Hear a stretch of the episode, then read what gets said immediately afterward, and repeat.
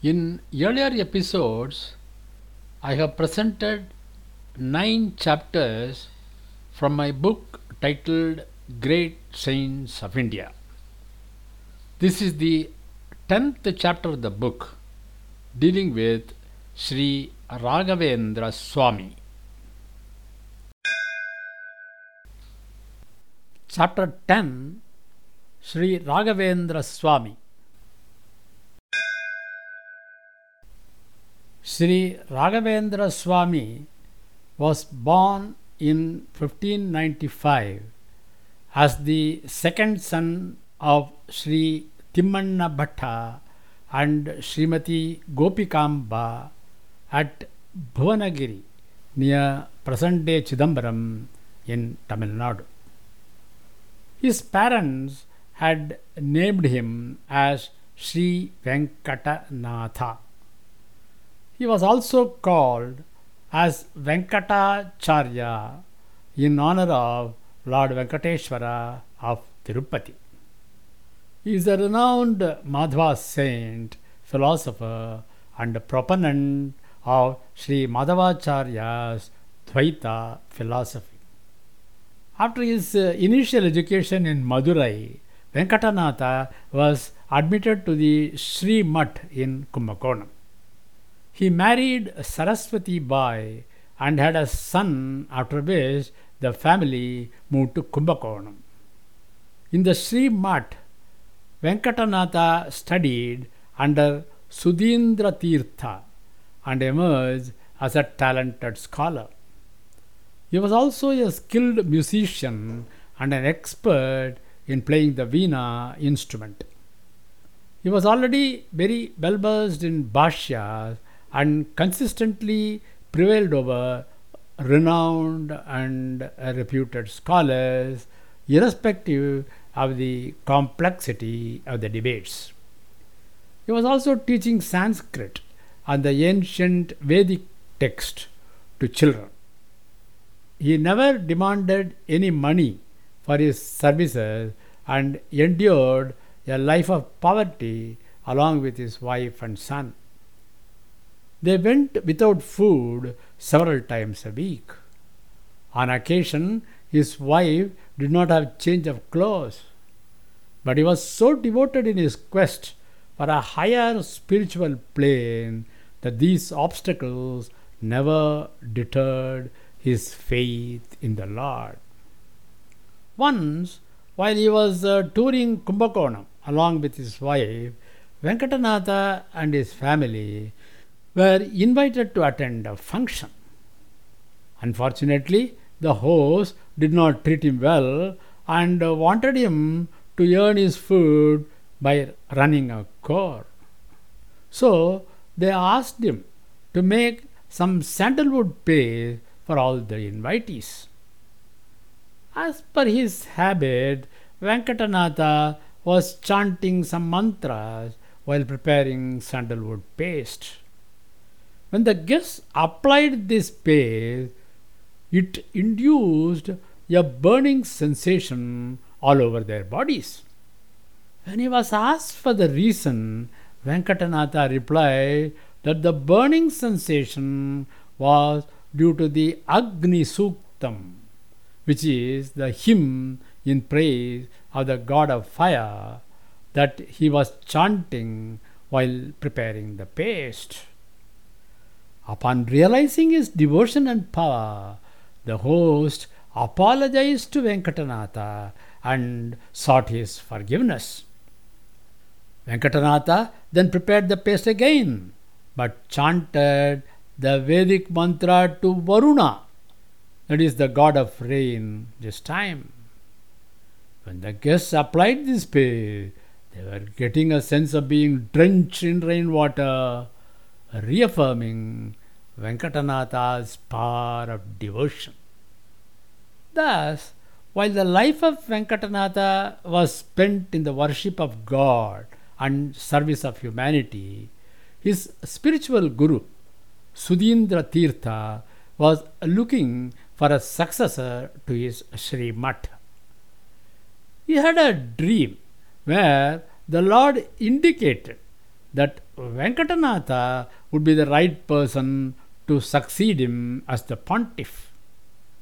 Sri Venkatanatha initially refused due to his responsibility towards his young wife and son. But Goddess Saraswati, the goddess of learning, appeared in his dream and indicated that he was to seek salvation as a sannyasi. Sri Venkatanatha treated this as an omen and changed his mind. In 1614, he took sannyasa and adopted the name Raghavendra Tirtha. In 1621, Raghavendra Tirtha succeeded Sudhindra Tirtha as the head of the Sri Srimad and served there till 1671. On handing over the Srimad to Sri Raghavendra Tirtha, his Guru Sudhindra Tirtha left for his heavenly abode. His Brindavana was constructed at Anegundi near Hampi under the personal supervision of Sri Raghavendra Swami. Sudhindra Tirtha's Brindavana is the ninth Brindavana at that location, earning the region the popular name of Nava Brindavana.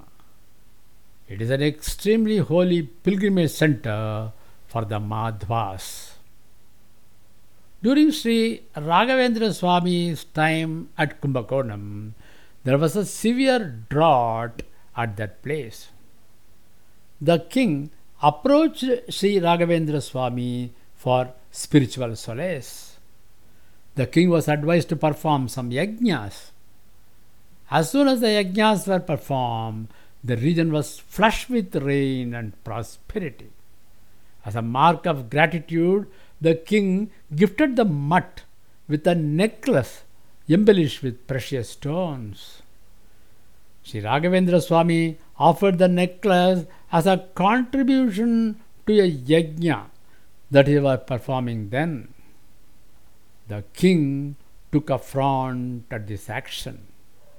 When Sri Raghavendra Swami realized this, he immediately put his hand into the fire and retrieved the necklace in a condition identical to which it was given to him by the king. Neither the necklace nor the saint's hand showed any indication of having been in a raging fire. This incident only served to reaffirm the greatness of the saint and converted the king into an ardent devotee of the saint.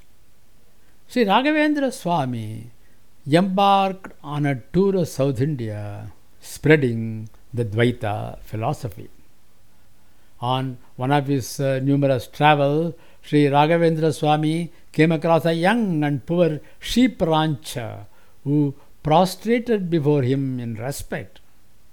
Swamiji blessed him and told the young rancher to think of him or pray to him in times of adversity. A few days later, the king of Adoni was a Persian and did not know how to read or write the local language Telugu or Kannada, was riding on a horse near where the sheep rancher's herd was grazing. At that time, an ambassador brought a letter written in local language and gave it to the king. The king saw the rancher and asked him to read and explain the contents of the letter. The sheep rancher, too, was an illiterate and could not help the king. The king misunderstood the sheep rancher's inability to translate the contents of the letter as not obeying his order and threatened the man with dire consequences. The sheep rancher, who was in desperation, remembered Sri Raghavendra Swami, prayed to him, and tried reading the letter. Miraculously, the rancher was able to read and explain the contents of the letter to the king. Since the information was favorable to the king, he felt happy and made the rancher the administrator of the local region. Much after the occurrence of the above incident, Sri Raghavendra Swami got an opportunity to meet the king of Adoni face to face. The Nawab, instead of being respectful to him, decided to test his spiritual skills and placed before him a plate of non vegetarian delicacies completely covered with a piece of cloth in the guise of offering alms. Sri Raghavendra Swami took some water, meditated, and sprinkled it on the covered plate as part of his regular practice of purifying any food before consumption. He then opened the plate. It contained fresh fruits. The king immediately became remorseful and became an ardent devotee of the Swamiji then on. As an apology, he offered to give the Swamiji any amount of land and wealth. Sri Raghavendra Swami asked and got the land around Manchale, the present day Mantralayam, for his mutt. Thus, the Srimat moved to Mantralayam. Sri Raghavendra Swami attained Jiva Samadhi at Brindavana in 1671. Sri Raghavendra Swami wrote a commentary called Sudha Parimala on the Sriman Nyaya Sudha, an exposition of Dvaita philosophy. His works include Dasha Prakarana, Sutra Prasthana, Rig and Upanishad Prasthana, Gita Prasthana, Sri Rama Charitra Manjari, Sri Krishna Charitra Manjari, Pratas Sankalpa Gadhya, and Sarva Samarpana Gadhya. I have also published an audiobook on the subject. The links for the book titled Great Saints of India and the audiobook are given in the description part of this presentation.